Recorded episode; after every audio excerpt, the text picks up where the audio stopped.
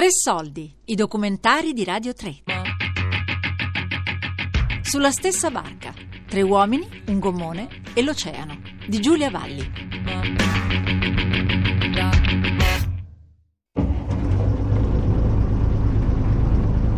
Un rimorchiatore della marina peruviana ci sta portando nella corrente di Humboldt, a 90 miglia dalla costa. Ho il mal di mare. Vittorio e Mario sono in ottime condizioni.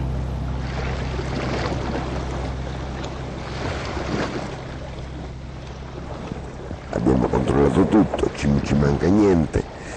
Illusi, illusi tre volte, perché quando vai a fare poi i conti effettivamente in mare tu te ne accorgi subito di quante cose ti mancano, ti sei dimenticato. Comunque, noi convinti che non mancasse niente, finalmente partiamo.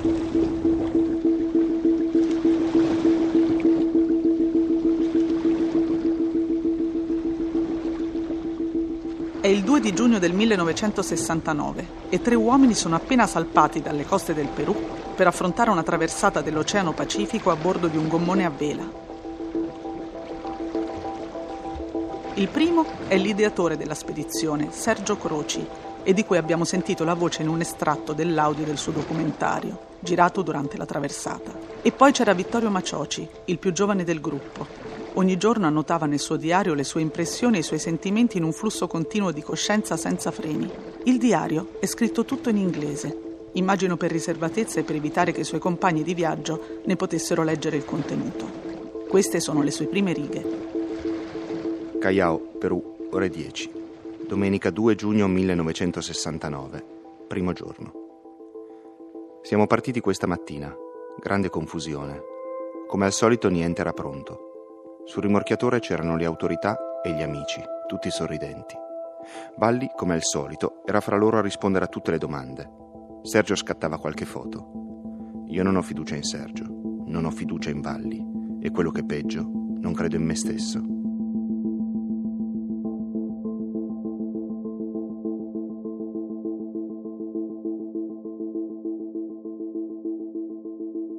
Il terzo uomo era Mario Valli, capitano della spedizione e casualmente anche mio zio. Durante e dopo la traversata ha registrato su audiocassette tutte le sue impressioni. Microfono 1, 2, 3, 4, 5, 6, 7, 8, 9, 10. 1, 2, 3, 4, 5, 6, 7, 8, 9, 10. Stop.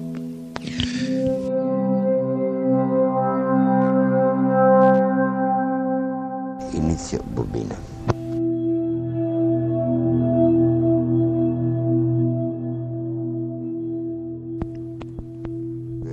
subito fuori del Porto Rica cominciano i dolori, i dolori nel senso che il buon Sergio, poveretto che si era ritirato per ultimare i suoi filtri e le sue, suoi, le sue gelatine e preparare tutto quanto, a un certo punto schizza fuori da basso del rimorchiatore dove era stato ospitato in un camerino con gli occhi fuori dalla testa e dicendo oh no, non è possibile, non è possibile in dialetto semi-milanese perché stava male. Stava male e allora gli veniva da vomitare e quindi era schizzato su in coperta.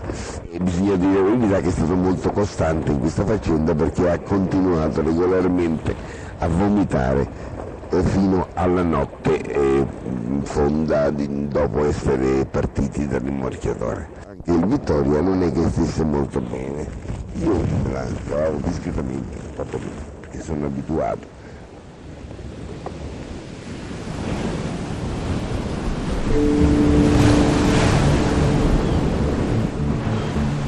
Prima di partire, i viveri, il bestiario, le medicine, le carte nautiche e tutto il materiale era stato stivato all'interno del gommone con una logica pensata e ripensata.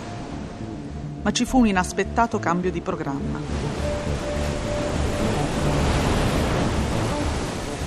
Perché a un certo punto la Marina Peruviana ha deciso che il battello non sarebbe più andato a rimorchio, ma sarebbe stato trasportato letteralmente a bordo del rimorchiatore sul punto in cui doveva essere mollato. Conclusione, il battello vuoto, con soltanto l'acqua sotto i paglioli, pesa quasi una tonnellata. Il carico da metterci sopra è calcolato in 2000 kg abbondanti.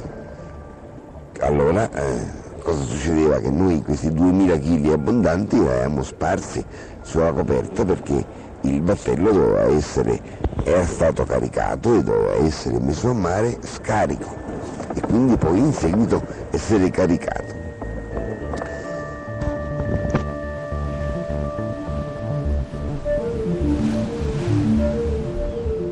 Per mettere in acqua il battello usano un argano, una specie di gru che Mario chiama picco. Ci impiegano quasi due ore e quattro squadre di marinai nel tentativo di evitare danni.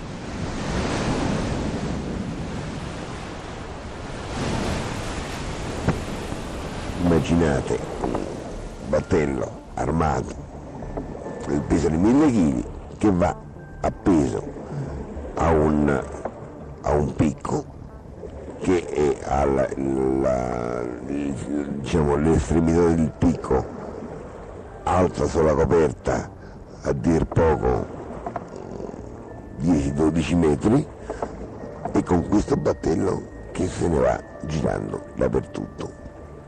La scena mi ricordava molto quando atterravano, partivano i dirigibili, che allora ci si vedevano tanti ometti attaccati alle corde del dirigibile che cercavano di trattenerlo perché non se ne andasse e si vedono anche delle scene piuttosto tragiche.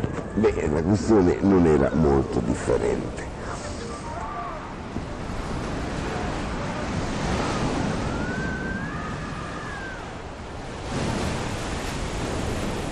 Finalmente, come Dio vuole, il battello va a mare, va a mare eh, picchiando allegramente sulla mulata di tribordo del rimorchiatore, ma grazie a Dio, non so per quale protezione di qualche santo, non ci sono danni eh, di nessun genere. Il Vittorio ed io, come il battello sta per andare a mare, saltiamo a bordo per cercare di eh, salvare il salvabile. Per calare il gommone l'equipaggio ha usato cime ben legate fra di loro, che una volta in mare però non riescono più a sciogliere. Intanto il gommone, malgrado gli sforzi per cercare di allontanarlo dal fianco del rimorchiatore, continua a prendere colpi su colpi e via via che si spostano lungo la fiancata la situazione si fa sempre più critica e pericolosa. Si stanno avvicinando sempre di più alla poppa del rimorchiatore e all'elica del motore.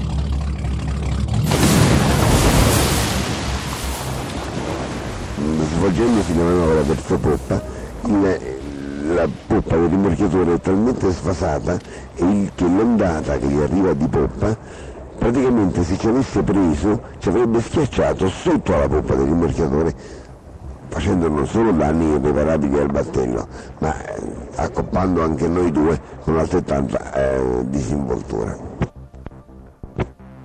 Poi i due a bordo riescono a tagliare le corde e finalmente a sganciare il gommone dall'argano.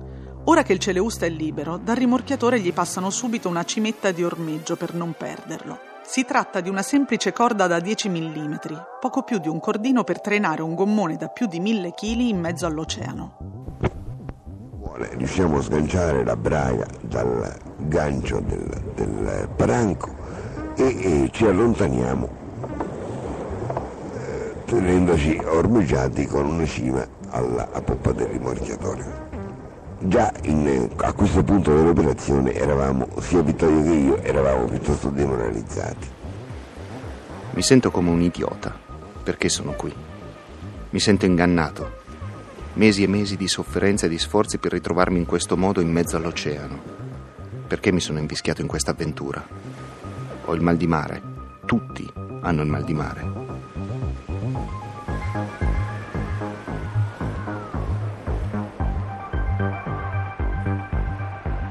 Stato deciso che tutta la nostra attrezzatura debba essere caricata su una specie di canotto che faccia la spola con il rimorchiatore. È un'operazione difficile, pericolosa. Un provvedimento i due marinaretti partono senza neanche ormeggiarsi, con una cima al rimorchiatore.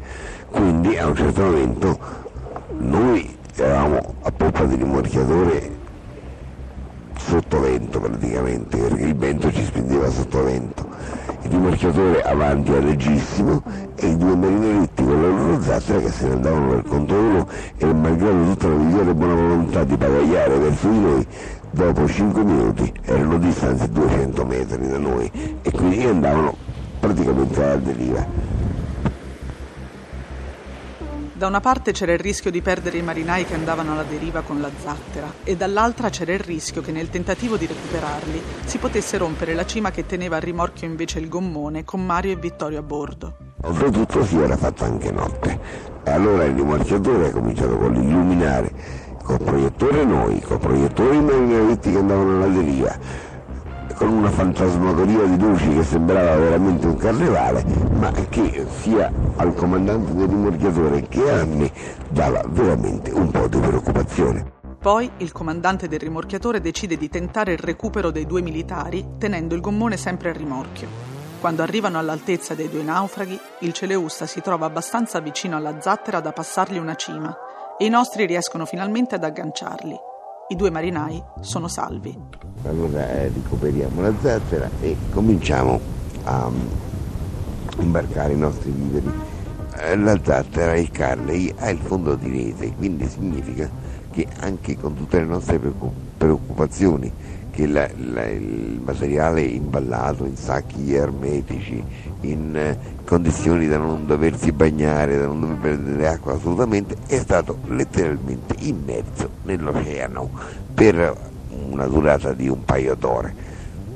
Naturalmente quando è arrivato a bordo tutto il nostro materiale era letteralmente fradicio di acqua, a parte qualche lodevolissima eccezione come la radio, come la batteria, come gli strumenti più delicati che sono stati portati diciamo quasi in braccio da, un, due, da uno di quei due marinaretti che faceva il servizio di spola, tutto il resto è stato caricato nell'interno del, della zattera ed è arrivato letteralmente fradicio. Quindi noi già fradici per conto nostro non avevamo assolutamente la possibilità di cambiarsi neanche i pedalini, tanto per dire perché era tutto bagnato. Ma eh, comunque facendo buon viso a cattiva sorte, finalmente riusciamo a imbarcare per ultimo anche Sergio Croci con le sue macchine fotografiche e cinematografiche, arriva anche lui a bordo, vogliamo la cima e con grandi e festosi saluti eh, di, di, sirene e di addio addio, eh, finalmente alle nove e un quarto ci ritroviamo soli nell'oceano.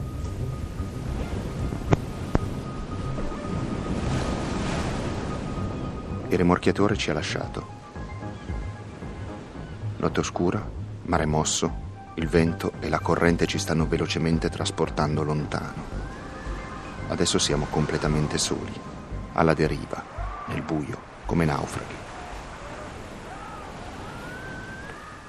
Ci ritroviamo sì soli nell'oceano, ma in una condizione veramente disastrosa, morti di fatica, con un morale bassissimo, con la barca piena, piena, piena di pacchetti, pacchettini, eh, involti, colli di questo e di quell'altro, messi alla rinfusa, che assolutamente non avevamo né il coraggio di stare a contare né il coraggio di controllare e neanche semplicemente il coraggio di pensare di doverla mettere a posto.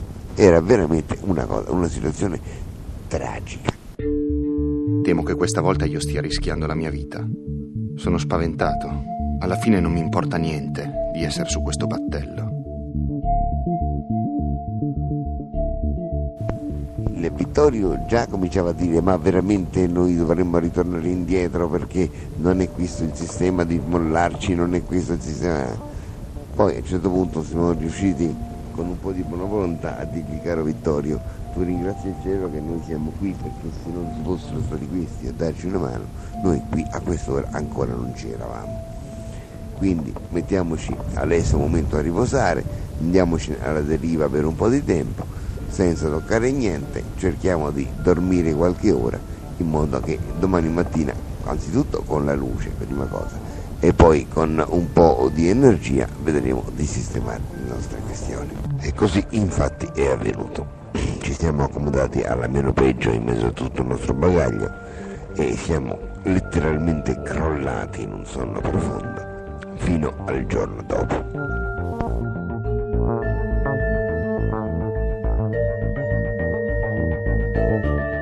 Sulla stessa barca, tre uomini, un gommone e l'oceano, di Giulia Valli. Tre soldi è un programma a cura di Fabiana Carobolante, Daria Corrias, Elisabetta Parisi e Ornella Bellucci. Tutte le puntate sul sito di Radio 3 e sull'app Rai Play Radio.